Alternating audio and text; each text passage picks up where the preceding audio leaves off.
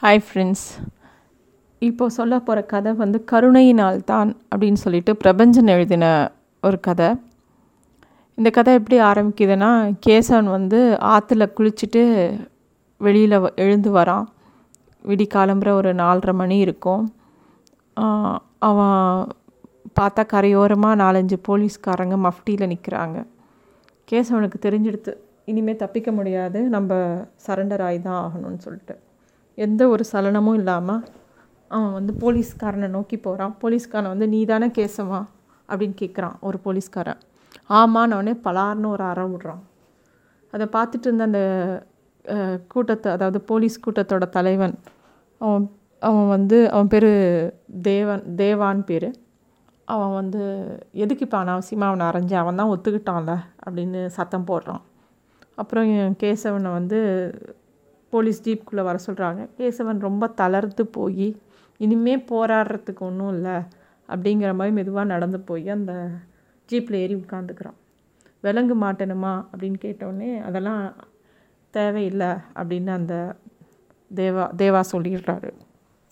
அப்படியே அவங்க கிளம்பி போகிறாங்க அப்போ வந்து இந்த கேசன் வந்து தேவாவை பார்த்து சார் உங்கள் பேர் இந்த ரெண்டு கையில் ஏதாவது இந்த ரெண்டு விரல் ஏதாவது ஒன்று தொடுங்க சார் அப்படிங்கிறான்.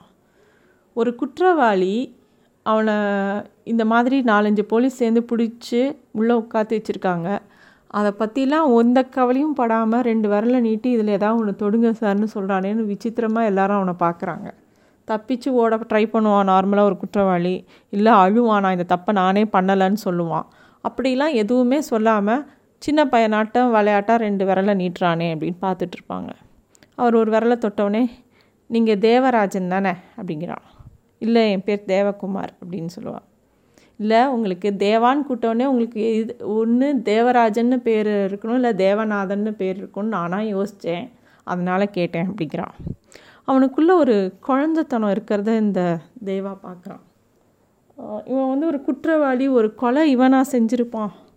அப்படிங்கிற மாதிரி அவனுக்கு ஒரு யோசனை ஓடிக்கிட்டே இருக்கும். ஒரு எல்லோரும் அப்படியே ட்ராவல் பண்ணிகிட்டே இருப்பாங்க. தேவா கேட்பா அடுத்த ஸ்டேஷன் வ அடுத்த ஊர் வரைச்சு நம்மலாம் ஹோட்டலில் சாப்பிட்றலாம் அப்படின்னு சொல்லுவாள் எல்லோரும் ஒத்துப்பாங்க. அப்போ வந்து இந்த கைதி என்ன பண்ணுறது அப்படின்னு ஒரு போலீஸ்கார கேட்பான். உடனே தேவா சொல்லுவான் ஏன் அவன் மனுஷன் இல்லையா? அவனுக்கு பசிக்காதா? எல்லாம் அவனும் சேர்ந்து நம்மளோட சாப்பிட வரட்டும். அப்படின்னு தேவா சொல்லுவான். இவங்கெல்லாம் சாப்பிட்டுட்டு அந்த போலீஸ் ஸ்டேஷனுக்கு போவாங்க. அந்த போலீஸ் ஸ்டேஷன் வந்து ஒரு பெரிய சவுக்கு தோட்டத்துக்கு நடுவில் ஒரு ஊரை விட்டு தள்ளி ஒரு இடத்துல இருக்கும். அங்கே போனவுடனே இவனை அந்த போலீஸ் ஸ்டேஷன் உள்ளே கூட்டு போய் ஒரு பெஞ்சில் உட்காந்து வைப்பாங்க கேசவனை. அப்போ வந்து கேசவன் கேட்பான் ஏன் சார் இங்கே தங்க அரளி இருக்கா? அப்படின்னு கேட்பான் தேவாக்கு விசித்திரமாக இருக்கும். இவன் ஒரு குற்றவாளி மாதிரியோ ஒரு கில்ட்டு ஃபீலிங்கோ எதுவுமே இருக்காது. இல்லை இவன் இவனுக்கு இ- இவனுக்கு என்ன நடக்க போகுதுன்னே இவனுக்கு புரியாமல் பேசுகிறானானே தெரியாது. ஆமாம் இருக்குது அப்படிமா இல்லை சார் தங்க வ அரளியை வந்து மோந்து பார்த்தா மூக்கிலேருந்து ரத்தம் வரும்னு சுமதி சொல்லியிருக்கு அப்படிம்பா. யார் இந்த சுமதி அப்படின்னு கேட்பாரு தேவா. சுமதி என்னோடய ஃப்ரெண்டு சார் என்னோடய சிநேகிதி அப்படின்னு கேட்பா அப்படின்னு இவன் சொல்லுவான். அப்போ வந்து தேவா சார் சொல்லுவார் நீ தான் அந்த தண்டபாணியை கொன்னியா? அப்படின்னு கேட்டோடனே ஆமாம் சார் நான் தான் கொன்னேன். நான் தான் கொண்டேன் நான் இப்பயே ஒத்துக்கிறேன் அப்படிம்பா. ஏன் கொண்ட நீ அப்படி செஞ்சுருக்கக்கூடாது அப்படின்றோடனே இவன் சொல்லுவான் ஆமாம் சார் உங்களை மாதிரி ஒரு அண்ணன் இருந்தால் என்னை சொல்லி திருத்திருப்பாங்க. நான் என்ன சார் பண்ணட்டும்? சுமதி எவ்வளோ நல்ல பொண்ணு தெரியுமா? அந்த சுமதியை அவன் வந்து தேவையில்லாமல் கொன்னுட்டான். எனக்கு அந்த ஆத்திரம் தாங்கலை. அதனால எங்கள் அப்பாவோட மூங்கில் சீவிர கத்தியை எடுத்துகிட்டு போய் மூணு நாள் சவுக்கு தோட்டத்தில் ஒளிஞ்சிருந்து இந்த தண்டபாணி ஒரு நாள் சாயந்தரம் அங்கே வரும்போது அவன் கழுத்தை வெட்டி கொண்டுட்டேன் எனக்கு வந்து சுமத்தி அவன் கொன்னது மனசே ஆறலை. எப்படி சார் அப்படி பண்ணலாம் அவன்? அப்படின்னு ஒன்று அழறான். ஆனால் அவன் உயிர் பிரியும் போது ஏதோ சொல்ல ட்ரை பண்ணான் சார். ஒருவேளை அவன் வந்து என்னை மன்னிச்சிருன்னு சொல்லியிருப்பானோ? அப்படின்னு இவன் சொல்லிவிட்டு இவன் வந்து அந்த மாதிரி ஒரு கொலை பண்ணதை நினச்சி ரொம்ப ஓன அழறான். இந்த தேவாக்கு மனசே கஷ்டமாக இருக்குது இந்த பையனை நாளைக்கு வந்து என்னெல்லாம் விசாரணைங்கிற பேரில் பயங்கர சித்திரவதை பண்ண போகிறாங்க ஏன்னா அந்த தண்டபாணிங்கிறவன் சாதாரண ஏதோ ஒரு அரசியல் கட்சியை சேர்ந்தவன். ஸோ இந்த பையனை சும்மா விட மாட்டாங்கங்கிறது தேவாக்கு நல்லா தெரியும். தேவா சொல்லுவான் நாளைக்கு உன்னை விசாரிப்பாங்க. தெரியும்ல? அப்படின்னு. தெரியும் சார். அதை நான் இப்பயே ஒத்துக்கிறேனே. நீங்களே சொல்லிவிடுங்க நான் வந்து நான் தான் அந்த கொலையை செஞ்சேன். அப்படின்னு இந்த பையன் சொல்லுவான். அப்புறம் வந்து சொல்லுவான் ச தேவா கேட்பான் சரி உனக்கு உன் ஃபேமிலியில் எத்தனை பேர்? அப்படின்னோடனே எனக்கு ஒரே ஒரு அப்பா தான் சார் அப்படின்னு சொல்லிட்டு ஒரு போலீஸ்காரன் விசாரிக்கிறாங்கிறது கூட புரியாமல் இந்த பையன் உங்கள் வீட்டில் எத்தனை பேர் சார் அப்படின்னு திருப்பி கேட்குறான். உடனே தேவாவும் எனக்கு எனக்கு ஒரு அப்பா அம்மா எனக்கு ஒரு தம்பி இருந்தால் அவன் போன வாரம் இறந்து போயிட்டான். அப்படின்னு சொல்லுவான். எப்படி இறந்தான்னா ஏதோ வெயிட் லிஃப்டிங் பண்ணுவான். அப்போ அந்த வெயிட்டு வந்து அவன் தலையில் விழுந்து அதை அவன் கவனிக்காமல் விட்டது பெரிய இன்ஜுரியாகி அவன் இறந்து போயிட்டான் அப்படின்னு சொல்லுவான். தேவாவும் கேசவனும் ஒரு கைதி போலீஸ்காரங்கிற மாதிரி இல்லாமல் ராத்திரி ரொம்ப நேரம் பேசிட்டு அப்படியே தூங்கி போயிடுவான் கேசவன்.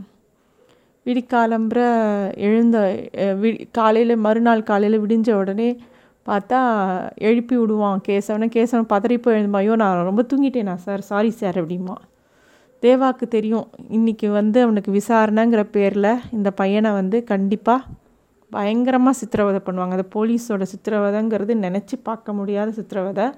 அதுவும் இவன் வந்து ஒரு அரசியல்வாதியை ஏதோ கொன்னதுனால இவனை என்ன வேணால் பண்ணுவாங்கங்கிறது தேவாக்கு மட்டும் தெரியும். இந்த கேஸ் அவனுக்கு புரி ஒன்றுமே தெரியாது. அவன் ரொம்ப இன்னசென்ட்டாக இருப்பான்.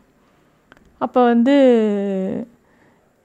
சொல்லுவா தேவா நீ வந்து பின்னாடி பெரிய தோட்டம் இருக்குது பார்த்துருக்கியான்னொடனே கேஸை வந்து நான் போய் பார்க்குறேன் சார். அந்த அந்த இடத்த கொஞ்சம் வெளியில் போய் ஃப்ரெஷ் ஏர் மாதிரி இருக்கட்டும் நான் போகிறேன்னு சொல்லிட்டு வெளில போவான். வெளில போனோடனே தேவா சுற்றி பார்ப்பான் பேசாமல் இந்த பையனை தப்பிக்க விட்டுறலாமா? அப்படின்னு யோசிப்பான்.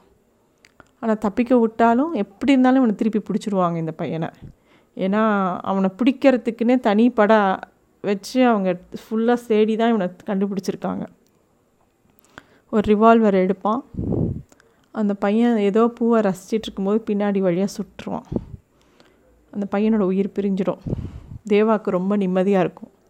ஒரு சின்ன பையனை ஒரு பெரிய கொடுமையிலேருந்து தான் காப்பாற்றிட்டதாக ஃபீல் பண்ணுவான். இந்த கொலையை கூட அவன் ஒரு கருணையினால் தான் செஞ்சுருக்கிறதா அவன் தனக்கு தானே சமாதானப்படுத்திப்பான்.